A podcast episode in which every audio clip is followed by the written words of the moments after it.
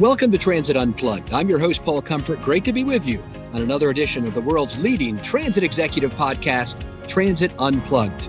This week, news and views. Transit Unplugged is heard in over 100 countries worldwide and has been ranked by Chartable as one of the top 200 podcasts in the world. On today's episode, we're going to cover headline news with a focus on some of the violence that we've seen on transit systems lately and what some possible solutions could be. Then we're going to do an interview with our newsmaker today, Rich Sampson, who's executive director of the Southwest Transit Association, focused on all the latest news out of Washington, D.C. when it comes to transit funding, funding opportunities, and regulations. And then a look at the future of public transportation. All that on this episode of Transit Unplugged News and Views. You know, normally we like to take the positive spin on transit and tell you about all the positive news, but there's been a real severe incident that occurred here in the United States just this last week on public transit that I don't think we should ignore.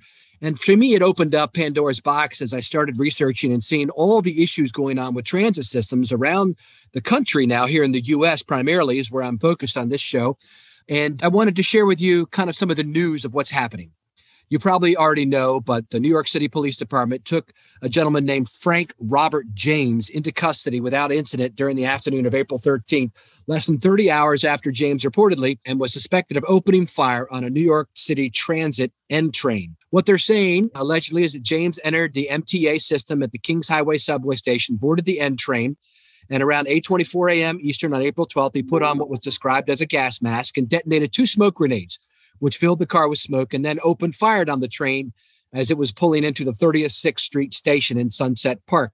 A total of 23 people were injured in the attack, including 10 who sustained gunshot wounds, with none of the injuries at this point of this recording being reported as life-threatening. As people exited the N train in panic, an R train pulled into the station, and MTA employees are credited with quickly getting people onto the R train and evacuated from the 36th Street Station. According to authorities, James also boarded the R train and traveled one stop before exiting the system. Terrible news, of course, to see that as people are trying to ride the train and get where they need to go and then have a terrible, tragic incident like this occur. It's not the only place. In a lot of the major cities in the U.S. now, there's been a reported uptick in crime on the vehicles. Let's take a look at Chicago. A month after police and Chicago Transit Authority, CTA officials, announced increased security on the city's transit system, a series of attacks highlights the challenges city officials face in tackling transit crime, according to an article in Mass Transit Magazine.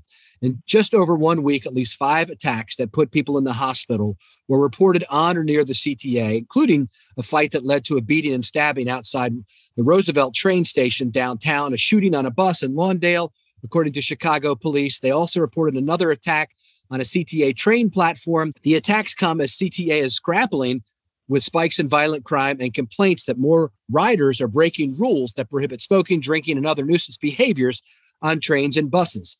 Police and CTA officials in the month of March announced plans to address crime and rule breaking, saying they would be doubling the number of unarmed security guards and adding more police officers and supervisors to patrol the transit system, including the busy red and blue lines with a focus on gang and narcotics crimes. In Chicago, the additional police were deployed in the early March announcement, and the unarmed security guards are in the process of undergoing training and being sent out. In recent weeks, the number of guards in the system have increased from about 150 a day to around 210 a day. According to John Eck, professor at the University of Cincinnati, who studies policing and crime prevention, he says it's too soon to tell if the strategy is working. Transit advocates and some union officials have called for other options, including rider input and a return of transit police and conductors. Violent crime is affecting transit systems across the country. In California, though, another issue is also going on there. Violent crimes on the system have jumped 36% in the last year on LA Metro, according to Metro data, with aggravated assaults, rapes, and homicides rising for the second year in a row. And there's been some high-profile crimes involving homeless people that have jolted leaders of Metro. Earlier this year, a homeless person, they say, with mental health problems attacked Sandra Shells, age 70, an emergency room nurse and avid transit user, near a bus stop by Union Station. She was slapped, pushed down, hit her head, according to authorities, in an unprovoked attack that killed her. County Supervisor Holly Mitchell, a Metro board member, told her colleagues, as it was reported in an article in the LA Times, The murder of Ms. Shells exposes our shortcoming. She says people in cognitive crisis are often ignored and hardly reached. When we finally do make contact, sometimes it's a little too late.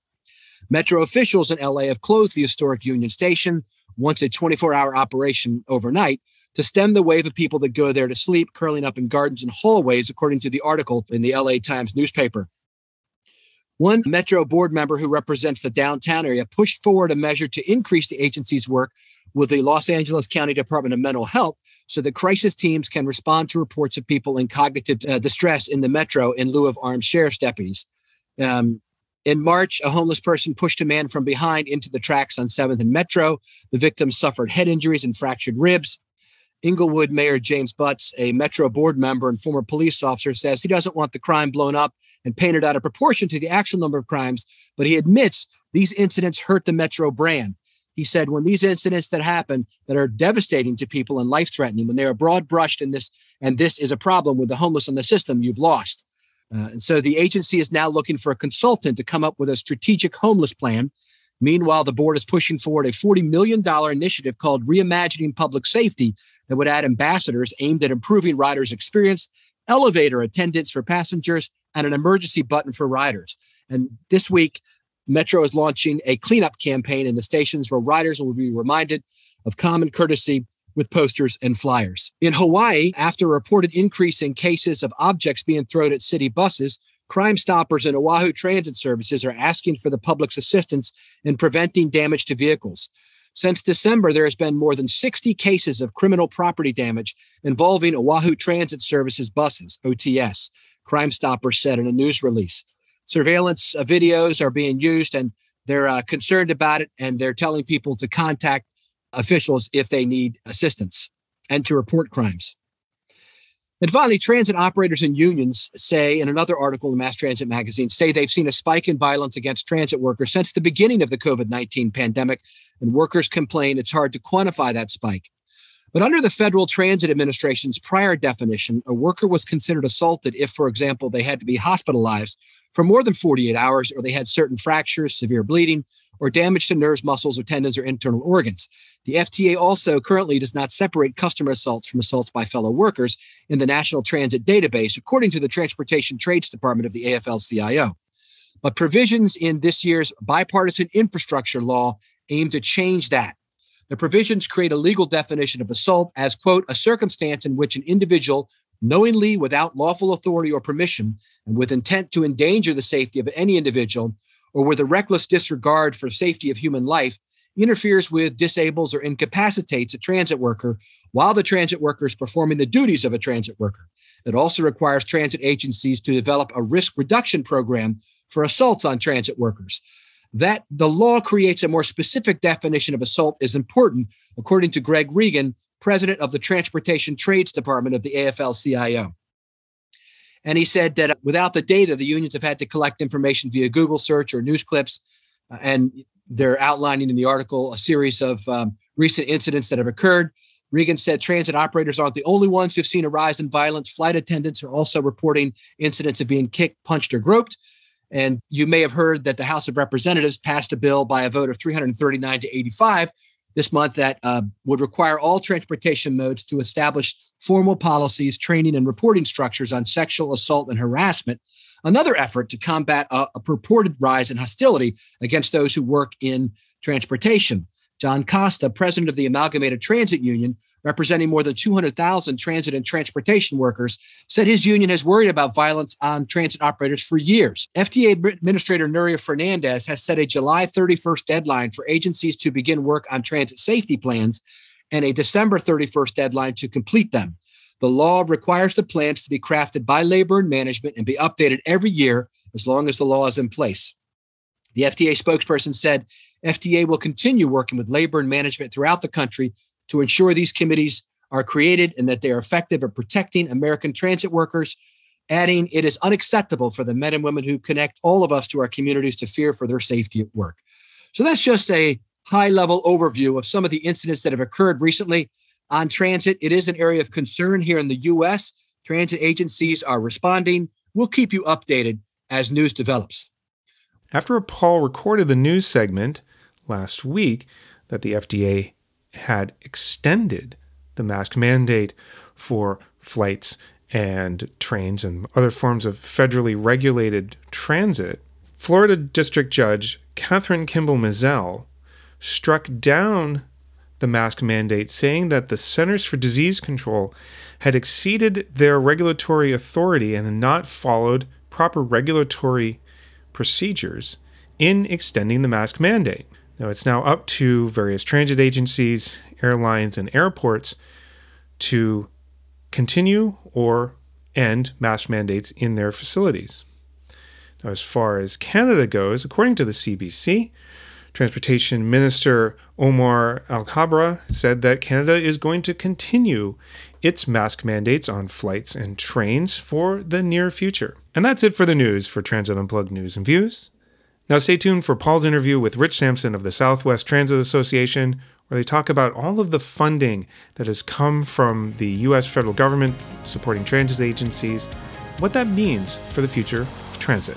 Great to be with Rich Sampson, Executive Director of the Southwest Transit Association, known as SWADA or SWADA Nation, which I love.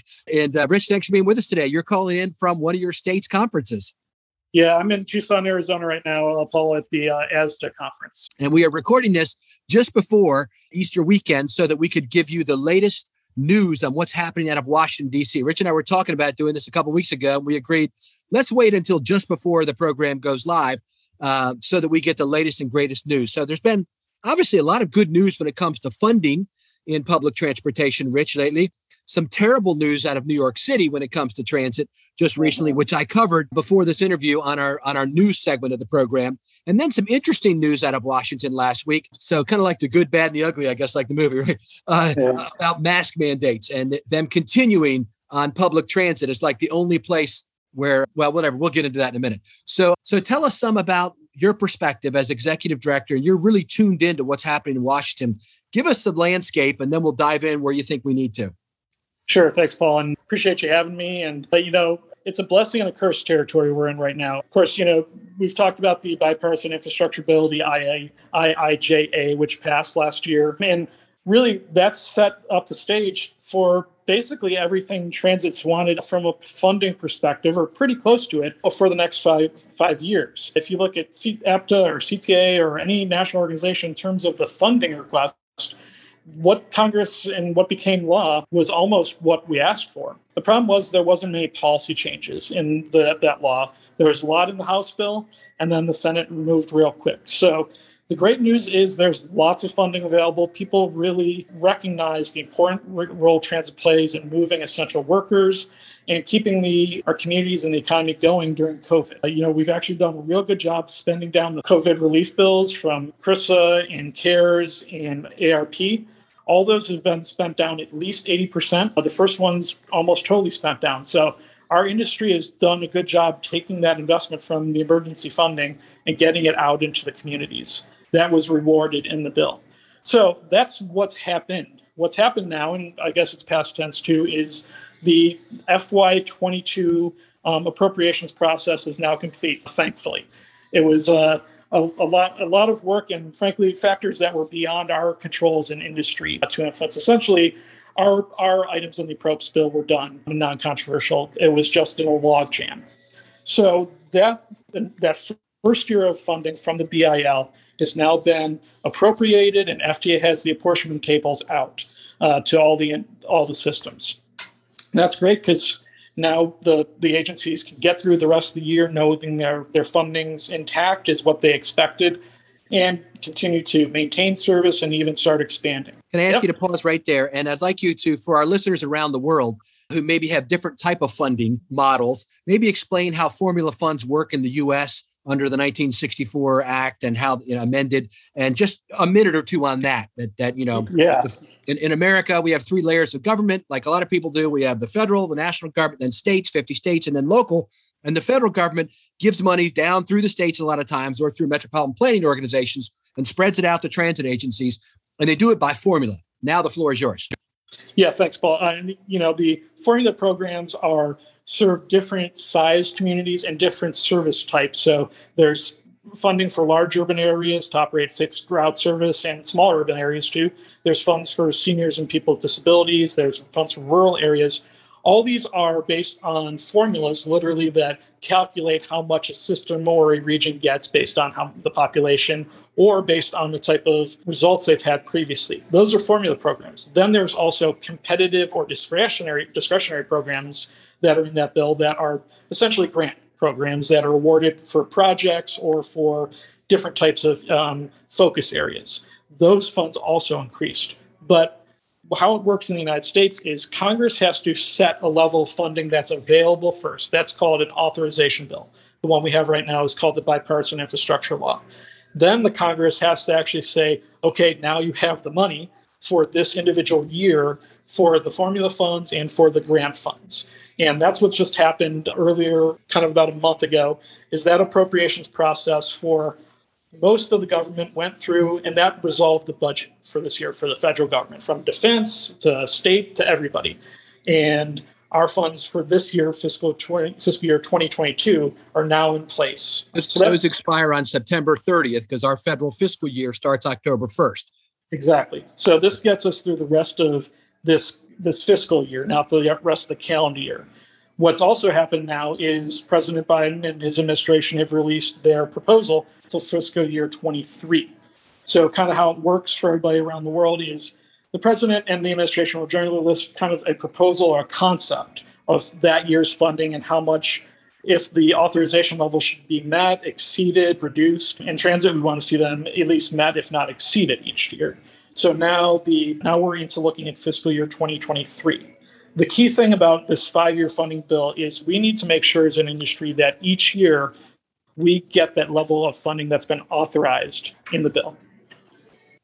That's good. So I think that's a good description, Rich, of how it all works. Now, what's on the table right now, there's a lot of competitive grant programs, right, that are coming out on the table? Yeah, that's correct. And there's some kind of big stakes programs that are included in that. Kind of a big portion of those are called the capital investment grants, which allow you to do major projects, whether that's build a rail line or a BRT line, or do station and infrastructure work, or purchase a whole bunch of new buses, and keep up your system. So those the bus and bus facilities program is now out. They'll be rolling out the capital investment grants. They'll be rolling out all these different things that people have to apply to for a project or a certain specific need. And then once they apply, it goes through an evaluation process at the Federal Transit Administration, and then awards are made? Yeah, that's how that works. And folks at the FTA will use various criteria, maybe established by law, other times kind of in the program, to make decisions, because there's a lot of funds, but there's not funds for everything that every system wants to do. So decisions have to be made. And Right. This is where, our members in SWADA and transit agencies around the country need to be engaged on a regular basis in communicating with Washington, both their members of Congress and the FTA, on their projects and what's important to them. Are there any other funding issues you'd like to address today from the federal government? I think the funding cycle just needs, the thing we hear time again is it needs to be predictable and then needs to be responsive to issues that are coming up. Paul and I, we've talked about, the challenge in maintaining drivers right now is a huge challenge. Yep. And capital funding doesn't address that. We need to be able to make our systems run. And whether that means hire drivers or keep up the vehicle purchases, these are all things that are included in the funding realm. That's good. I guess one final question for you, Rich, a big question. When it comes to rules coming out of Washington, a lot of folks were looking forward to potentially not having to have mask mandates on public transit and especially on airplanes. And I know the Airline Association asked the administration to end it on April 18th. And even APTA, the American Public Transit Association, representing transit agencies across the country, basically said, look, we're the last group, in public transit, that there's a national mandate. All 50 states have removed mask mandates, but they extended it for 3 weeks. What's the feeling there in SWADA Nation? I would say it's not very happy about that. And to the extent that we're being treated differently than the airlines or even Amtrak, which Amtrak is a cousin of the transit agencies, is really unfair. And, it's already hard enough you're sacrificing convenience personally when you use transit. If there's barriers to making that as easy a trip as possible, people will find other options. And through no fault of our own, there's no data that suggests that transit is any less safe than an airplane or a restaurant. for example, McDonald's, there's no consistency in the application. If it was across the board, it would be a different story.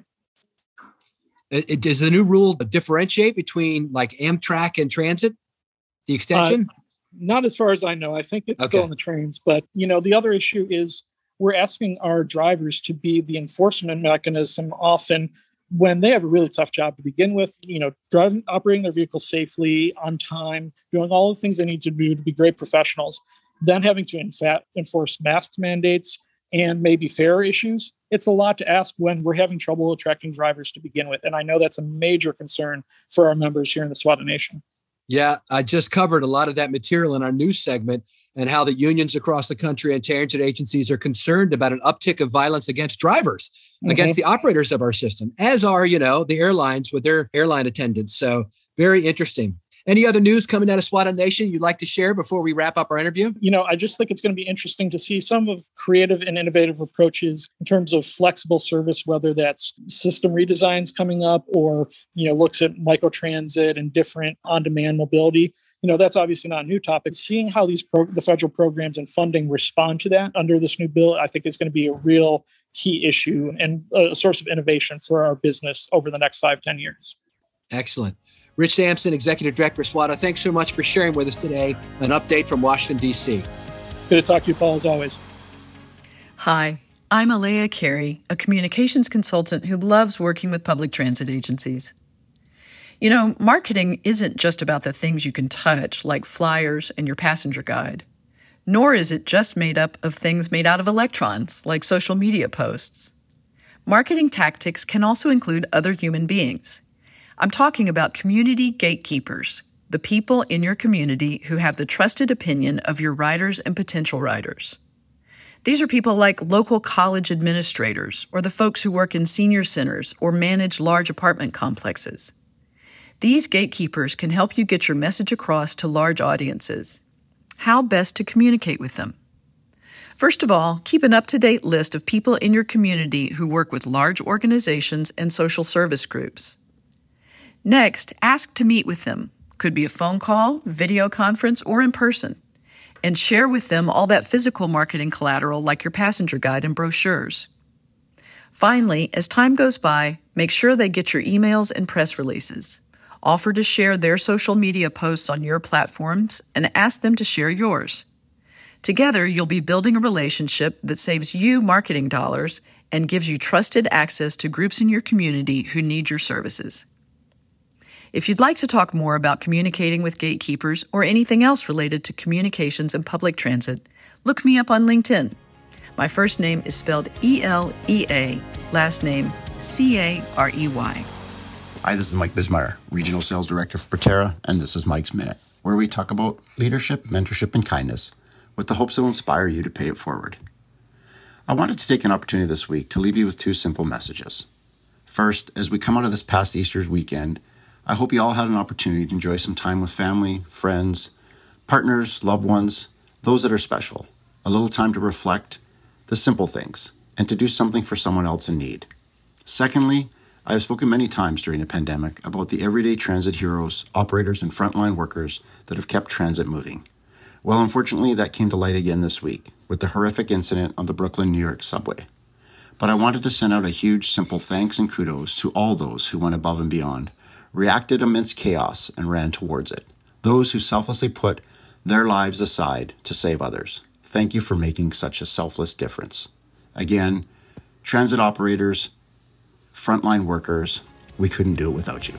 Have a great day. Kindness is cool. Thanks for listening. Now we're on to the Future of Public Transportation segment, where we take a look at what's happening on my schedule this week of what's happening coming up over the next month or so in public transportation conferences that I'll be attending, opportunities for us to connect. Of course, send me a note on LinkedIn or send me an email at paul.comfort@trapezegroup.com. Was excited to speak recently at the Delaware DART Transit staff meeting to a group of 60 senior staff on post-pandemic leadership.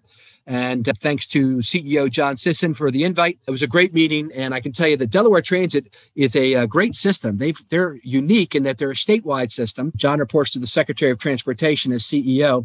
And they provide transportation border to border for the entire state of Delaware. Even though it's small, it's different types of systems. You know, in Wilmington, which is like a major city, They've got big bus service and, you know, urban service. Then they've got Dover, Delaware, the capital, with their own services there. And then they've got the famous beaches, Rehoboth. You hear a lot about President Biden going there sometimes. That's a famous beach we actually like to go to. My family does. It's a great beach, and other beachside shuttles and trolleys and all kinds of things going on there. And then they had paratransit, border to border interstates, quite a system.